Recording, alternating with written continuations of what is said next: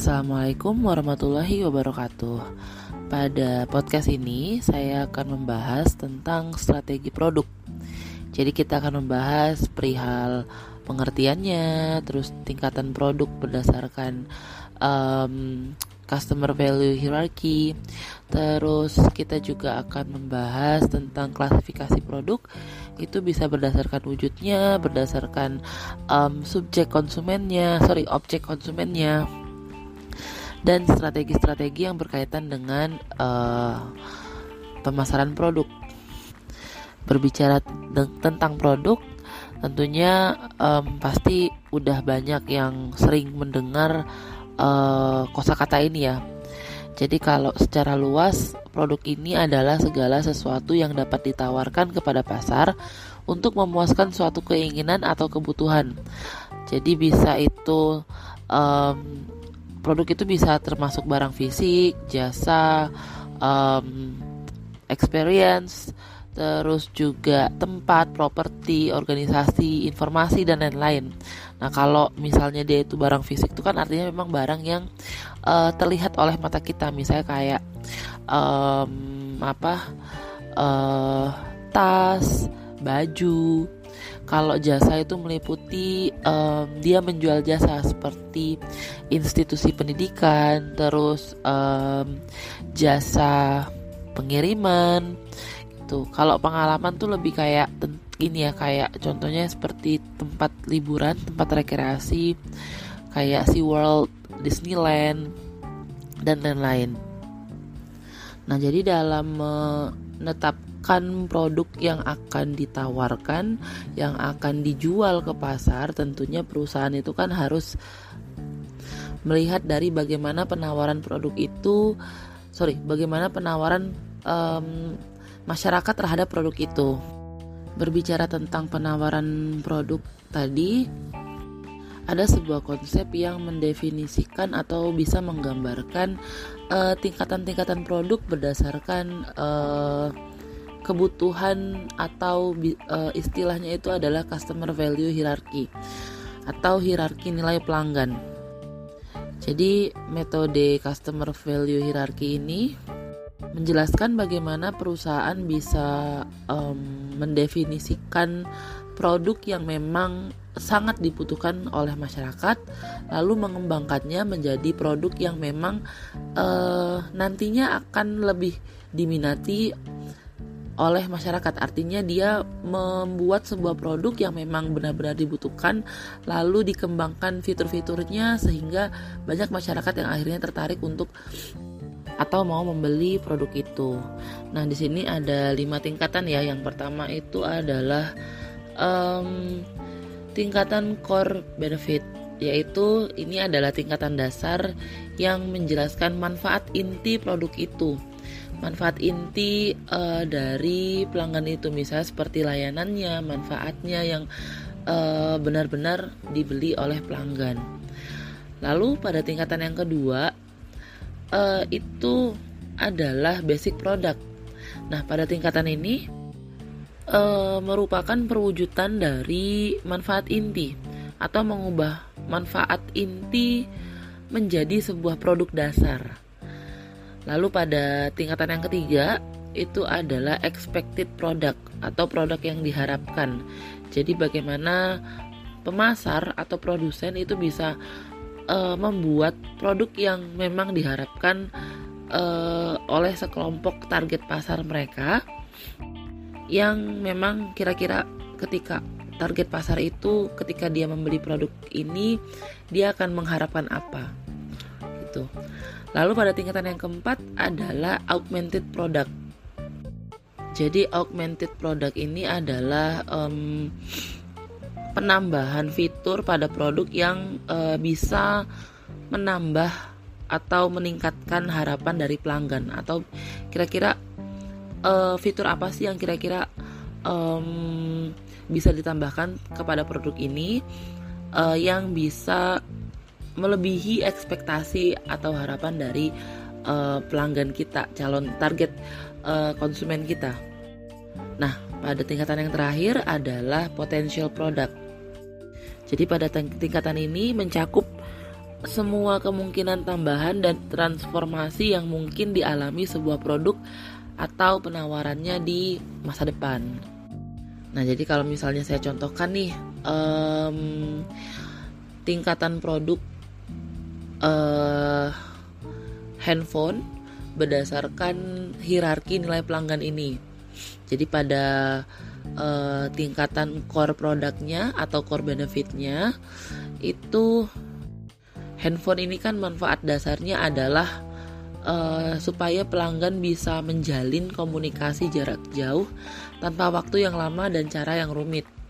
Itu core benefitnya, manfaat inti dari sebuah handphone. Nah, lalu masuk ke tahapan basic product. Contohnya misalnya lanjutan HP tadi ya. Jadi um, bagaimana HP itu mempunyai layanan-layanan telepon tanpa kabel dan dapat dibawa ke mana-mana terus juga bisa punya fitur SMS yang lebih mudah e, karena kan kalau SMS itu artinya dia bisa penyampaian pesannya lebih cepat daripada kalau misalnya orang itu e, kirim surat lewat pos seperti itu. Jadi produk dasarnya atau basic produknya diterjemahkan seperti itu. Jadi seperti handphone ya handphone e, tanpa kabel. Lalu pada tingkatan expected product, um, misalnya produsen itu menambahkan fitur layanan kamera pada produknya. Misalnya harapannya target konsumennya itu kalau misalnya dia punya HP, uh, eh, dia juga bisa sekalian uh, punya fasilitas untuk mengabadikan momen-momen berharganya dia. Kalau misalnya dia lagi jalan atau misalnya lagi liburan seperti itu. Tanpa harus membawa uh, kamera tersendiri. Jadi artinya biar uh, kamera dan HP itu menjadi satu hal yang tergabung kayak gitu nah lalu selanjutnya pada tingkatan yang keempat yaitu augmented product Nah, kalau augmented product artinya di sini diharapkan produk HP yang nantinya akan dibuat, yang akan dijual ini punya fitur yang semakin canggih. Bahkan kalau bis, e, diperkirakan itu um, pelayanannya itu bisa melebihi dari harapan e, customernya. Misalnya ditambahkan layanan internet ini mungkin kalau sekarang udah menjadi kalau HP dengan enggak ada layanan internet udah enggak ada yang mau beli ya gitu kan tapi um, pada zaman saat-saat awal um, munculnya produk HP ini gitu kan jadi uh, eh, HP dengan fitur internet ini masih dianggap sebagai uh, produk tambahan atau augmented product. Lalu selanjutnya um, pada tingkatan paling atas itu produk potensial. Nah, kalau contohnya pada produk HP itu ya artinya misalnya produk ini bisa punya fitur-fitur seperti uh, layanan chit chat, video call, terus juga misalnya HP-nya itu misalnya HP touchscreen, uh, nggak yang nggak mesti yang ketik-ketik seperti itu dan sebagainya. Jadi artinya um, pada tingkatan yang kelima atau produk potensial ini itu menggambarkan bagaimana kira-kira produk handphone di masa yang akan datang. Jadi ini berbalik lagi ya ini berbicara tentang produk HP yang pada saat itu masih um, apa ya masih belum banyak diproduksi oleh produsen-produsen telekomunikasi kayak gitu. Pada proses penetapan produk tentunya kita harus sebagai produsen kita harus bisa mengklasifikasikan atau menentukan produk kita itu masuk dalam klasifikasi produk apa. Nah, berdasarkan uh, teori di marketing ada beberapa jenis klasifikasi produk yaitu berdasarkan wujudnya dan berdasarkan uh, siapa konsumennya. Nah, kita bahas berdasarkan wujudnya dulu ya. Jadi kalau berdasarkan wujudnya produk itu terbagi uh, klasifikasi produk itu ada dua yaitu dalam bentuk barang dan jasa barang atau goods. Nah, artinya kalau barang itu kan artinya uh, produk yang memang ada wujud fisiknya bisa dilihat, bisa diraba, bisa bisa disimpan, dipindahkan gitu kan.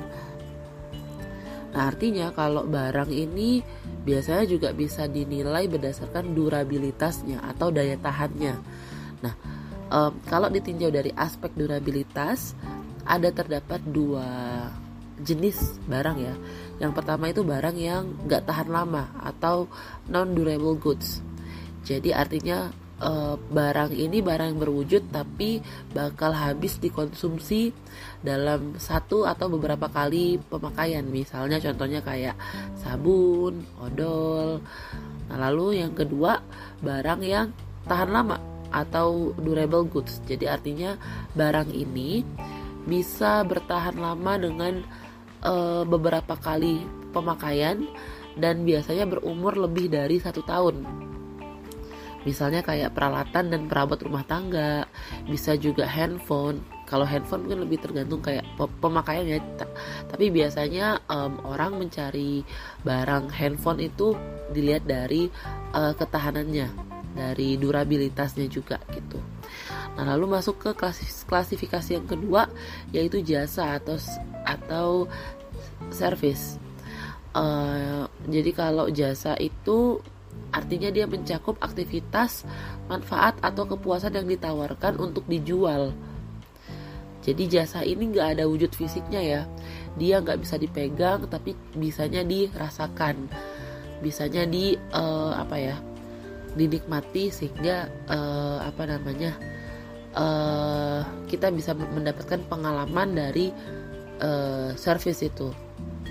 Dan tadi udah saya contohkan ya beberapa produk jasa uh, itu bisa seperti institusi pendidikan terus juga um, jasa telekomunikasi jasa seperti kayak Telkomsel um, XL terus juga jasa pengantaran jasa kurir dan lain-lain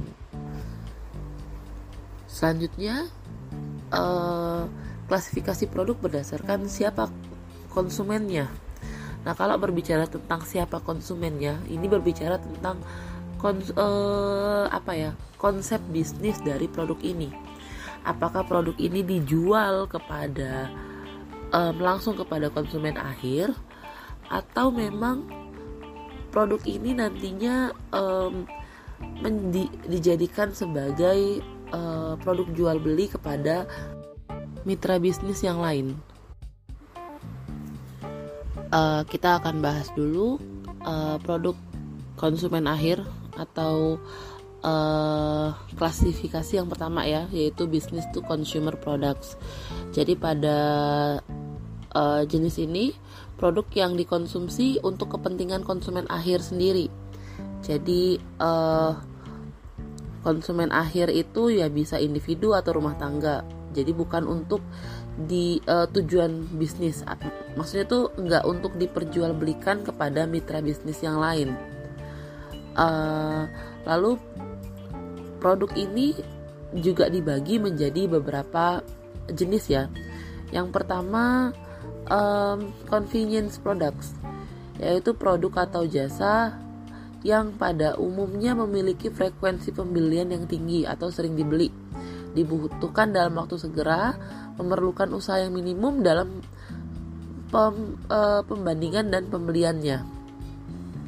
Jadi pada uh, produk konsumen yang uh, masuk dalam jenis convenience produk ini biasanya produk sehari-hari ya contohnya kayak bisa seperti sampo, sabun, terus juga uh, minyak wangi misalnya seperti itu.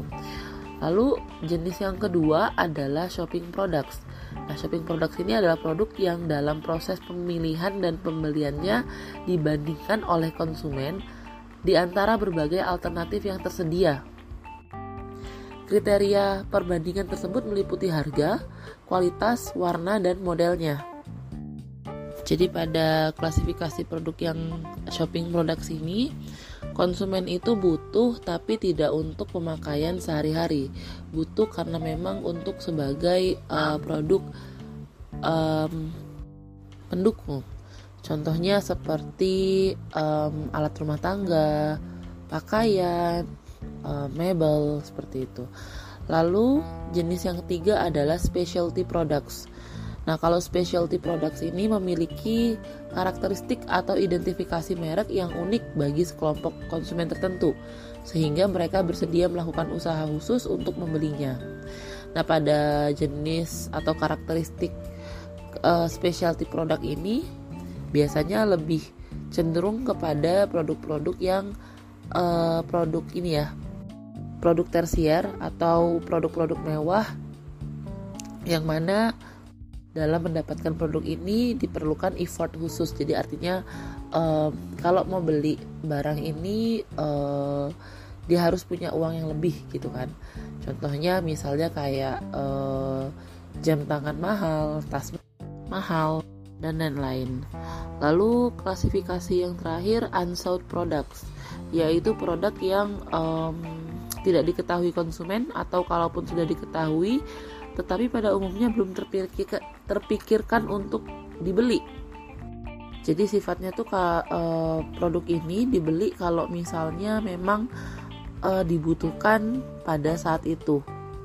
Contohnya um, kayak ini ya uh, tanah pemesanan tanah kuburan.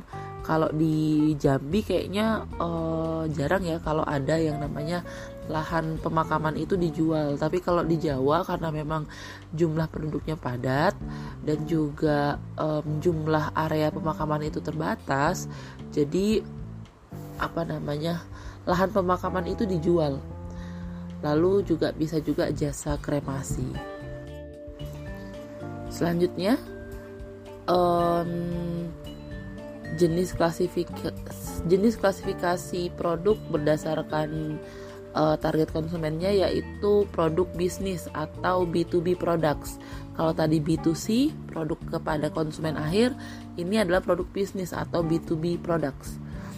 Jadi, pengertiannya itu adalah barang dan jasa yang dikonsumsi oleh konsumen bisnis untuk keperluan selain konsumsi langsung. Jadi, artinya untuk kepentingan bisnis lagi. Nah, ada beberapa jenis produk B2B ya. Yang pertama itu adalah installations. Jadi pada produk installations ini uh, yaitu barang atau produk yang uh, membutuhkan dana besar dan pemakaian yang berlangsung dalam periode yang relatif lama. Jadi artinya dalam pembelian produk ini diperlukan kayak banyak keputusan, banyak pertimbangan uh, karena dia uh, harus melewati beberapa tahap seperti perizinan, terus juga um, apa namanya seperti pajak pembeliannya dan lain-lain. Nah, contohnya misalnya pembelian gedung, pembelian pesawat komersil seperti itu. Lalu yang uh, jenis yang kedua adalah accessory equipment yaitu produk yang digunakan dalam produksi atau operasi tetapi tidak menjadi bagian dari produk akhir.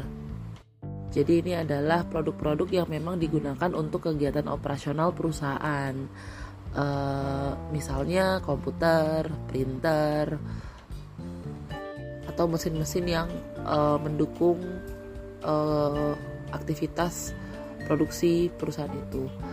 Lalu uh, jenis yang ketiga adalah component parts and process materials yaitu item produk yang menjadi bagian dari produk akhir baik yang mengalami perubahan bentuk uh, perubahan bentuk dan sifat maupun yang melebur dalam produk jadi.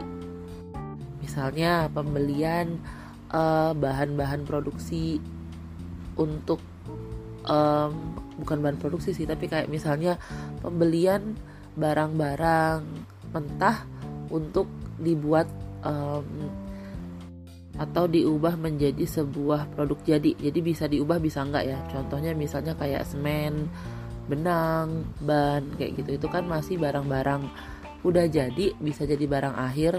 Tapi dia um, kalau dijual itu harus dirakit lagi gitu. Lalu yang ke jenis yang keempat itu raw materials.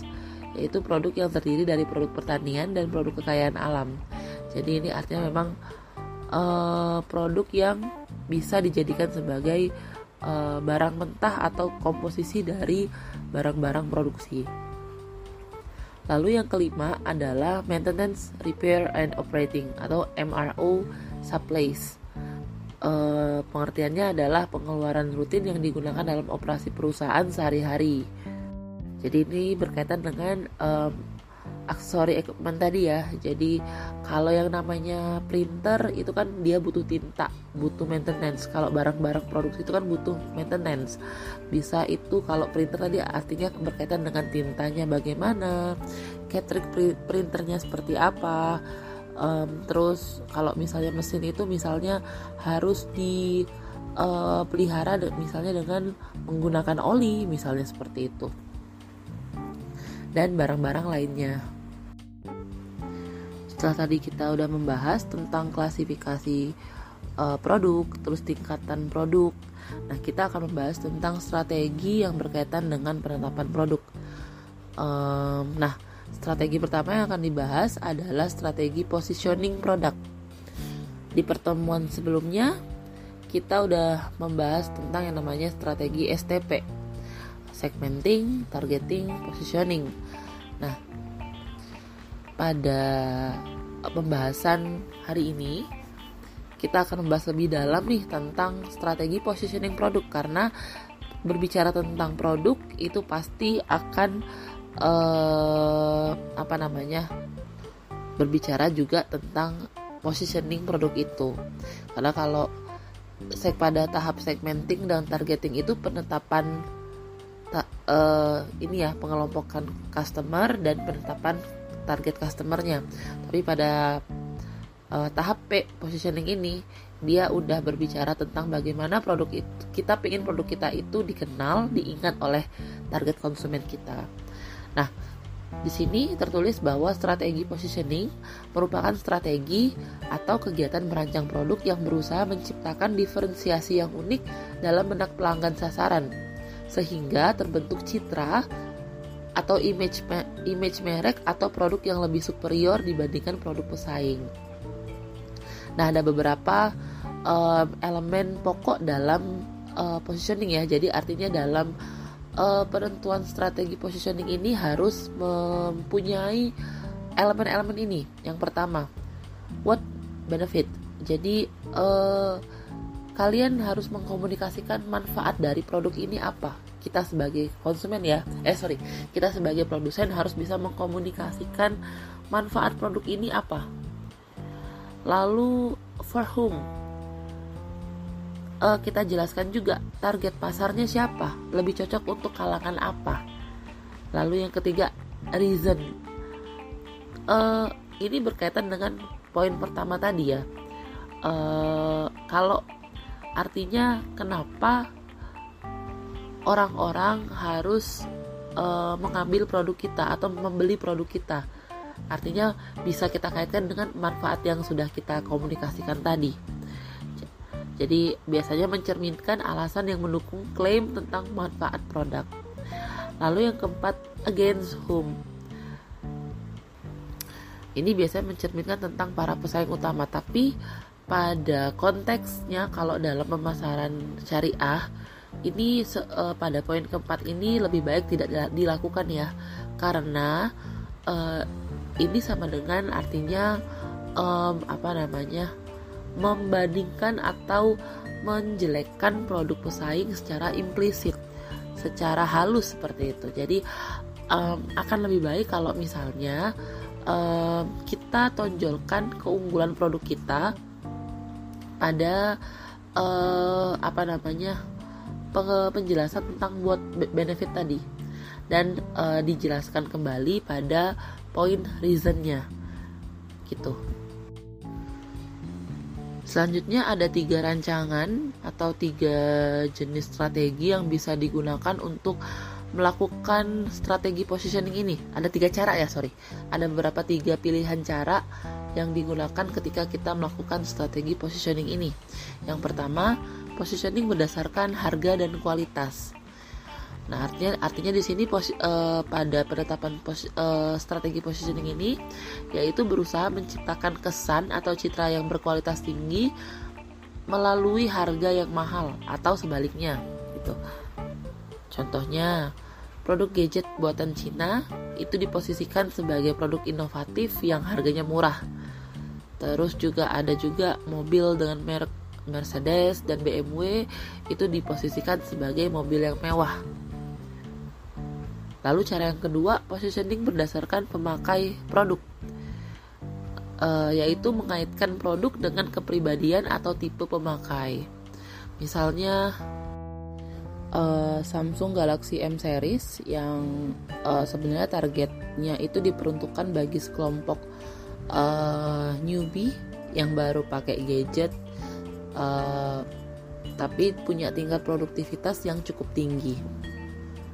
Lalu ada juga positioning berdasarkan manfaatnya. Misalnya contohnya Sensodyne yang dikenal sebagai pasta gigi untuk gigi sensitif. Lalu selanjutnya ada yang namanya strategi repositioning produk. Nah, strategi repositioning ini maksudnya adalah strategi positioning kembali atau perancangan positioning ulang uh, jika strategi positioning sebelumnya dianggap kurang efektif. Nah, um, produsen bisa menerapkan strategi repositioning ini jika mereka mengalami beberapa hal berikut ya. Yang pertama, jika ada pesaing yang masuk dan produknya diposisikan berdampingan dengan merek perusahaan sehingga bisa membawa uh, dampak negatif ya terhadap pangsa pasar perusahaan. Lalu alasan yang kedua, karena ketika misalnya selera konsumen berubah atau selera konsumen tuh uh, berpindah ya sehingga uh, manfaat yang diberikan dari produk ini jadinya gak tepat sasaran. Lalu yang ketiga, ditemukan kelompok pelanggan baru yang diikuti dengan peluang yang menjanjikan. Jadi artinya um, mereka um, meneliti atau punya riset ternyata ada kelompok baru uh, yang di mana ternyata lebih punya daya beli yang lebih kuat ketimbang target konsumen sebelumnya gitu kan. Jadi um, maka dari itu perusahaan menggunakan strategi repositioning ini. Lalu yang keempat terjadi kekeliruan dalam positioning sebelumnya. Nah ini kalau misalnya ya terjadi pada kalau misalnya perusahaan salah menetapkan strategi positioning yang sebelumnya. Selanjutnya kita akan membahas tentang strategi overlap produk. Nah, kalau strategi overlap produk itu adalah menciptakan persaingan bagi merek tertentu uh, yang diproduksi oleh perusahaan itu sendiri. Jadi biasanya contoh dari uh, perusahaan-perusahaan yang menggunakan strategi overlap ini biasanya seperti perusahaan Maklon. Uh, mungkin kalian masih belum banyak yang tahu ya dengan istilah Macron ini. Jadi kalau kalian tahu kayak um, sekitar beberapa tahun belakangan itu banyak uh, merek-merek skincare uh, lokal uh, yang ditawarkan ke pasar uh, Indonesia. Jadi uh, ternyata setelah ditilik gitu kan, uh, setelah dilakukan riset lebih dari 60% uh, produk-produk skincare, merek-merek skincare itu mereka nggak punya pabrik sendiri atau tidak diproduksi oleh perusahaannya sendiri tapi menggunakan jasa Maklon. Maklon ini adalah perusahaan produsen yang uh, sorry perusahaan yang memproduksi produk-produk skincare. Jadi targetnya adalah perusahaan-perusahaan uh, yang dia ini udah punya nama, udah punya brand, uh, terus dia supply bahan baku, uh, sorry, uh, dia supply produk sesuai dengan permintaan si uh, perusahaan ini. Misalnya kalau kayak produknya something mungkin yang perempuan lebih banyak tahu nih kayak serum-serumnya hampir se semua produknya something itu adalah produk pesanan uh, dari perusahaan something ini kepada lalu diproduksi ke kepada uh, perusahaan Maklon. Jadi nanti akan dibuat diracik uh, diproduksi oleh perusahaan Macron ini gitu jadi uh, tujuannya untuk kalau bagi si produsen ya tujuannya supaya uh, bisa menciptakan persaingan bagi merek-merek yang uh, dirasa atau yang dirasa itu memang merek itu dikeluarkan oleh perusahaan sendiri atau orang lain. Nah, ada beberapa cara ya biasanya dalam melakukan strategi overlap ini. Yang pertama, menggunakan strategi private labeling. Contohnya tadi kayak saya contohkan Maklon tadi ya. Jadi um, perusahaan uh, distributornya siapa atau dis, uh, perusahaan distributornya berbeda daripada uh, perusahaan produsennya gitu. Lalu yang kedua, menjual komponen yang dipergunakan dalam produk perusahaan sendiri kepada pesaing. Kalau pada cara yang kedua ini biasanya jarang terjadi menjual barang atau komponen uh, perusahaan atau produsen kepada pesaing itu biasanya jarang dilakukan ya. Uh, dan sampai saat ini saya masih belum tahu kalau ada perusahaan yang melakukan uh, strategi yang kedua ini. Lalu uh, tujuannya apa sih diterap perusahaan itu menerapkan strategi overlap produk ini? Yang pertama, supaya uh, mena bisa menarik lebih banyak pelanggan agar mau membeli produk. Jadi artinya supaya bisa meningkatkan uh, jumlah pangsa pasar ya. Ini kalau dilihat dari kacamatanya produsen ya, bukan konsumen gitu. Jadi kalau yang namanya produsen seperti saya seperti saya contohkan tadi Maklon gitu kan uh, perusahaan Maklon di Indonesia itu kan ada beberapa nggak cuma satu gitu kan. Jadi bagaimana supaya si perusahaan-perusahaan skincare lokal ini pada akhirnya mau mempercayakan produksi produknya kepada si perusahaan ini? Lalu yang kedua mengupayakan kapasitas penuh dan menutup biaya overhead. Jadi maksudnya supaya perusahaan bisa uh, mencapai target produksi maksimal. Jadi kalau bisa mencapai target produksi maksimal, artinya diharapkan bisa mencapai biaya produksi yang efektif dan efisien. Lalu yang ketiga, menjual produk kepada pesaing sehingga mampu mewujudkan skala ekonomis dan penekanan biaya. Selanjutnya adalah strategi lingkup produk. Nah, strategi ini biasanya menyangkut perspektif terhadap uh, bauran produk atau produk mix uh, sebuah perusahaan. Jadi, bauran produk ini terdiri atas beberapa lini produk ya, yaitu sekelompok produk yang saling berkaitan erat karena fungsinya sama, mirip. Dijual kepada kelompok konsumen yang sama, dipasarkan juga melalui tipe gerai distribusi yang sama atau harganya berada dalam rentang yang sama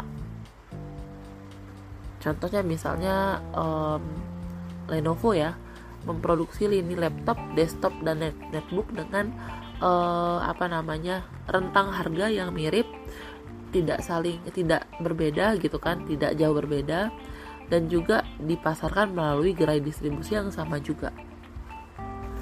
Berbicara tentang uh, produk mix atau bauran produk ini pastinya menyangkut beberapa empat dimen uh, beberapa dimensi produk. Yang pertama, produk mix with. Jadi pada uh, dimensi yang pertama ini mengacu pada jumlah lini produk yang dimiliki perusahaan. Contohnya brandnya Colgate, mungkin uh, Colgate ini brand pasta gigi ya, lebih terkenalnya pada brand pasta gigi. Tapi sebenarnya brand Colgate ini punya empat lini produk utama yaitu oral care yang berkaitan dengan perawatan gigi, personal care itu misalnya kayak um, produk sabun, sampo, shower gel, deodoran, tapi memang bukan dengan merek kok. Lalu ada juga produk home care-nya seperti uh, deterjen, terus um, obat pel. Lalu juga punya lini produk pet pro, pet nutrition. Jadi kayak uh, menjual atau menyediakan produk-produk uh, nutrisi uh, hewan atau binatang peliharaan. Lalu uh, elemen dimensi yang kedua adalah produk mix length. Ini mengacu pada jumlah item yang dimiliki perusahaan untuk setiap lini produk. Jadi kalau berbicara tadi tentang lini jumlah jumlah lininya, kalau pada dimensi yang kedua ini jumlah item per lininya misalnya nih pada produk Colgate lini um, personal care tadi saya sebutkan kalau Colgate itu juga memproduksi um, sabun shower gel sampo deodoran uh, misalnya sam sorry deodoran itu misalnya mereknya Sanex atau um, apa namanya sabun dan shampoo itu misalnya mereknya palm olive seperti itu. Lalu yang ketiga, dimensi yang ketiga adalah produk mix depth. Mis, e, merupakan jumlah versi yang ditawarkan setiap produk dalam lini produk yang dimiliki perusahaan. Misalnya tadi e, berbicara tentang Colgate tadi kan, dia mempunyai lini e, oral care oral care tadi kan bisa odol, bisa obat kumur-kumur, bisa uh, sikat gigi seperti itu. Nah, kalau berbicara pada dimensi produk mix depth, artinya misalnya uh, dal uh, untuk jenis odol yang ditawarkan oleh Colgate ini dia punya yang namanya Colgate Total atau Colgate Two in One. Jadi misalnya itu untuk perawatan gigi berlubang atau perawatan gigi yang punya braces apa ya punya kaut pakai kaut gigi dan lain-lain lalu dimensi yang terakhir produk mix konsistensi itu ya itu mencerminkan seberapa erat keterkaitan antara lini produk dalam hal pemakaian, distribusi, dan persyaratan produksinya. Strategi selanjutnya adalah strategi eliminasi produk. Jadi di sini ada kata eliminasi. Eliminasi itu kan adalah uh, pengurangan atau peng, e, menghilangkan ya. Jadi maksudnya strategi eliminasi produk itu yaitu strategi yang e, tujuannya untuk mengurangi e, komposisi produk yang dihasilkan unit bisnis perusahaan baik dengan cara memangkas jumlah produk dalam sebuah lini produk atau dengan jalan mendivestasi sebuah divisi atau unit bisnis. Lalu kenapa uh, perusahaan itu membuat atau menjalankan strategi eliminasi ini? Ada beberapa ini ya, ada beberapa alasan. Yang pertama karena memang misalnya karena uh, profit yang dihasilkan rendah. Kalau profit yang dihasilkan rendah artinya produk itu tidak terlalu diminati, disukai oleh uh, target konsumennya Lalu yang kedua, pertumbuhan volume penjualan atau pangsa pasar stagnan atau bahkan menurun. Nah, ini biasanya kalau misalnya produk itu udah dianggap mature atau udah dianggap apa ya, produk ini udah lama eh, sehingga misalnya perlu pengembangan produk eh, pengembangan fitur baru terhadap produk itu. Lalu yang ketiga, resiko keusangan teknologi relatif besar. Yang keempat, produk mulai masuk ke dalam tahap kedewasaan atau penurunan pada siklus hidup produk ini berkaitan dengan uh, poin kedua tadi. Lalu yang kelima, produk bersangkutan kurang sesuai dengan misi unit bisnis. Jadi artinya di sini ada kesalahan penetapan strategi uh, sehingga dirasa produk yang dibuat ini uh, nggak sesuai dengan misi unit bisnisnya ada beberapa cara dalam melaksanakan atau mengimplementasikan strategi eliminasi produk. Yang pertama, e, menyedot segala kemungkinan arus kas masuk selagi produk bersangkutan masih ada. Jadi artinya produk ini dijual dengan harga yang e, tinggi, harga yang mahal gitu kan. Tujuannya biar apa? Supaya nggak banyak konsumen yang mau tertarik untuk membeli lagi gitu kan jadi artinya biar nggak ada lagi orang yang mau beli itu uh, tapi dengan catatan bahwa memang ketersediaan produk ini memang sudah uh, sangat terbatas. Lalu yang kedua perampingan lini produk yaitu memangkas lini produk sedemikian rupa sehingga menjadi lebih sedikit dan mudah dikelola. Jadi ini dari dari segi internal perusahaannya ya. Yang ketiga total line divestment yaitu melepas produk yang tidak berkembang atau tidak sesuai dengan rencana strategik perusahaan. Nah, pada uh, implementasi yang ketiga ini biasanya bisa diartikan bahwa uh, bisa di apa ya bisa diterjemahkan kalau perusahaan itu um, bisa berarti bangkrut atau dia memang benar-benar menutup atau tidak memproduksi uh, produk itu lagi. Atau bahkan juga di, bisa juga diartikan dia menjual uh, lini produk itu kepada produsen yang sekiranya punya tujuan atau misi yang sama dengan uh, misi dari produk itu. Selanjutnya uh, strategi produk baru. Nah, maksudnya strategi produk baru ini adalah uh, memproduksi produk yang benar-benar belum pernah dijual oleh produsen mana pun. Jadi artinya memang produk ini benar-benar baru ditawarkan kepada pasar. Produk yang pertama kali ditawarkan seperti itu. Bisa jadi produk ini merupakan penyempurnaan produk yang sudah lama atau modifikasi produk atau juga memang produk dengan merek yang baru. Jadi ada beberapa kategori implementasi dari strategi ini ya. Yang pertama itu adalah uh, new to the world products. Jadi artinya di sini yakni hasil inovasi yang menciptakan pasar baru. Contohnya seperti obat-obatan, uh, vaksin ya, misal contohnya vaksin yang memang um, dibuat dari inovasi, uh, misalnya rekayasa genetika atau rekayasa protein virus seperti itu. Lalu yang kedua adalah uh, lini produk baru, yaitu produk baru yang memungkinkan perusahaan untuk memasuki pasar yang sebelumnya telah ada untuk pertama kali. Contohnya Panasonic yang berekspansi ke produk ponsel.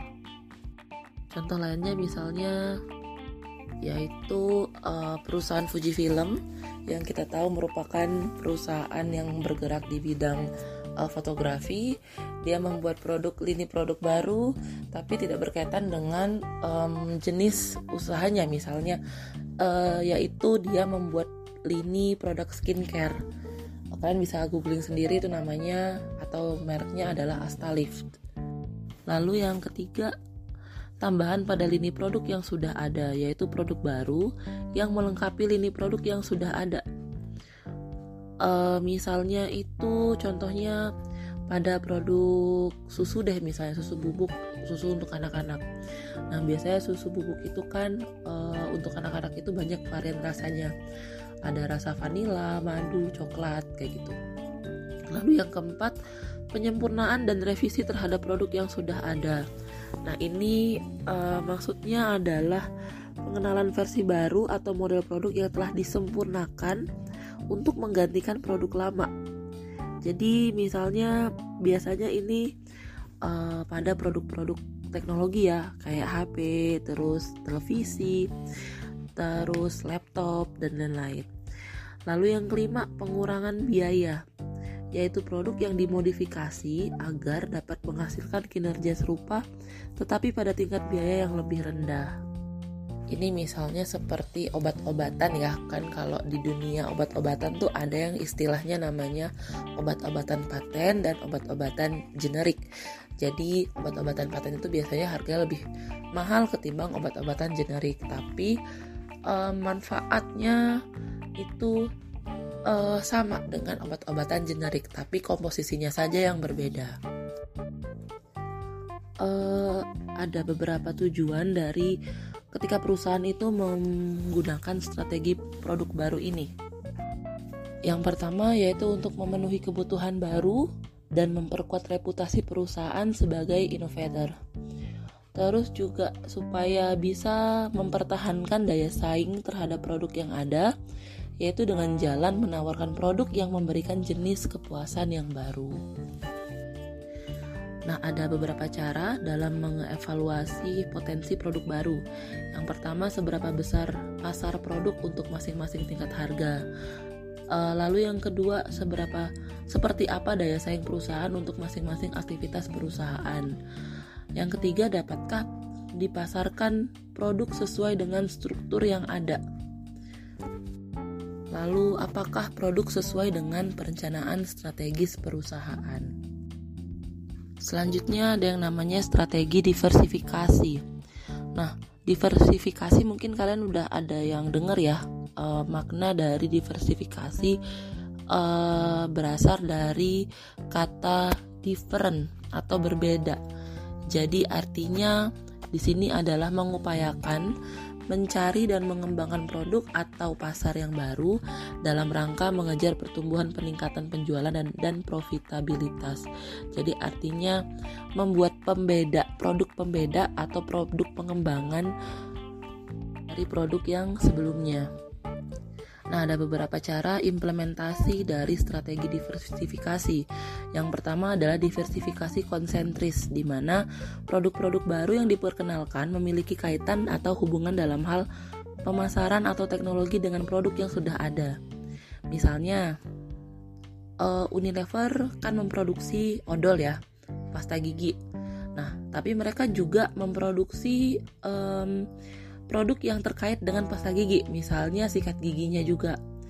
Nah, lalu yang kedua, diversifikasi horizontal di mana perusahaan menambahkan produk-produk baru yang tidak berkaitan dengan produk yang telah ada, tetapi dijual kepada pelanggan yang sama.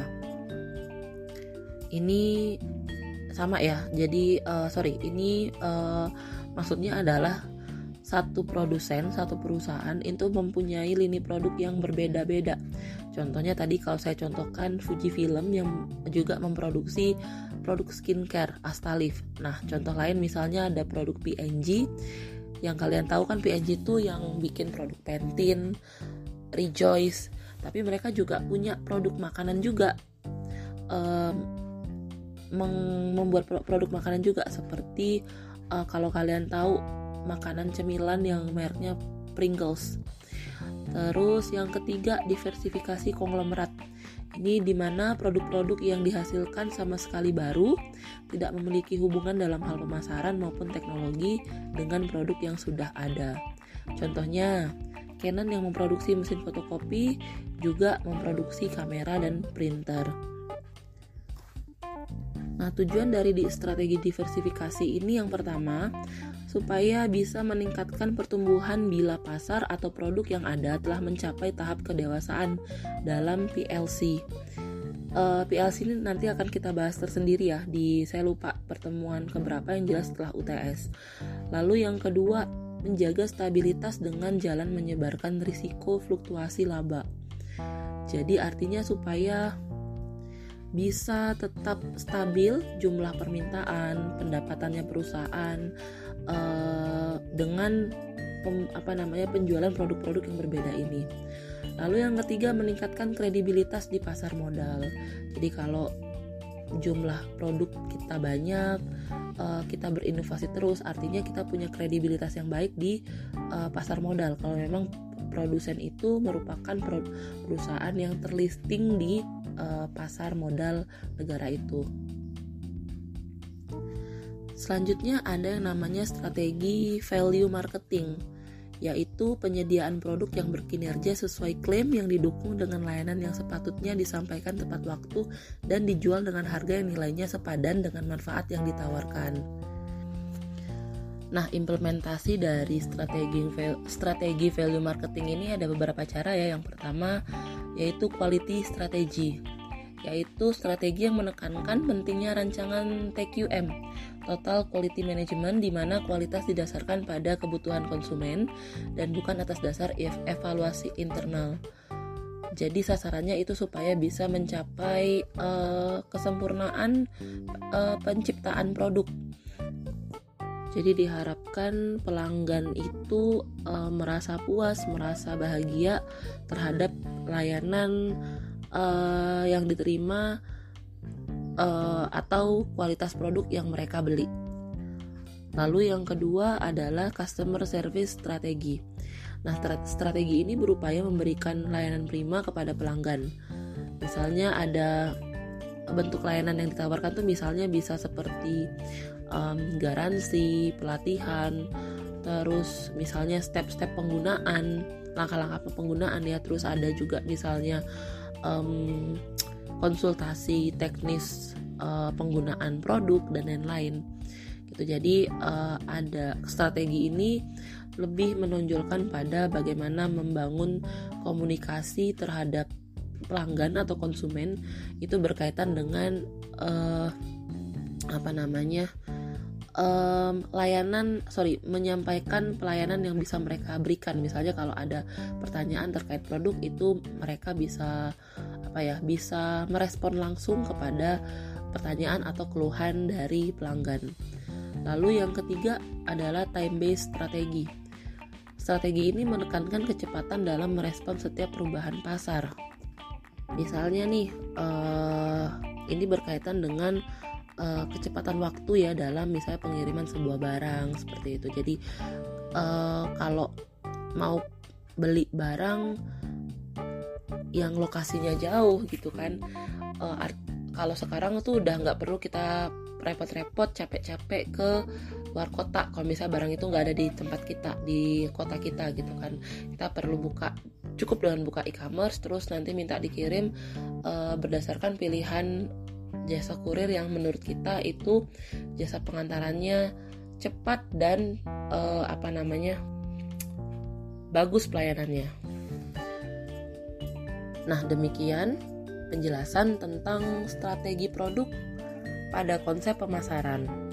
Jadi diharapkan dari penjelasan tadi kalian bisa paham tentang bagaimana um, tingkatan produk seketika seorang produsen atau kita kita sebagai calon produsen misalnya pengusaha ingin menentukan produk yang akan kita jual menentukan berdasarkan hierarkinya terus juga menentukan produk berdasarkan wujudnya siapa target konsumennya.